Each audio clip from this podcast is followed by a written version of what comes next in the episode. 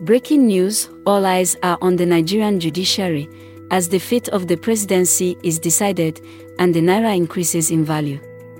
This and more are the latest news developments in Nigeria. This is a quick summary list of Nigeria's news headlines from News Scroll.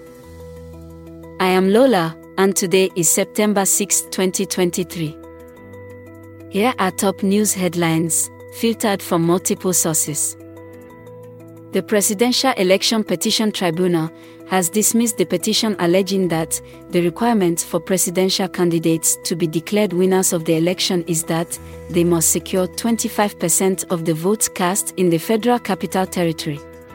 Report by Politics Nigeria.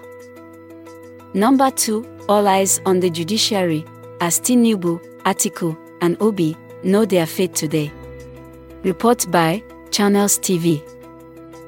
Our final three headlines are as reported by Daily Trust, Legit NG, and Daily Post.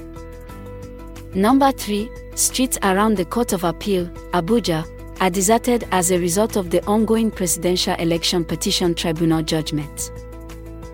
4. Nigerian currency increased in value against US dollar at the official and unofficial foreign exchange markets.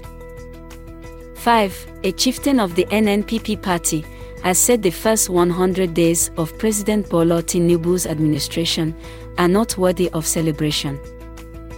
This rounds up the news updates in Nigeria via News Scroll.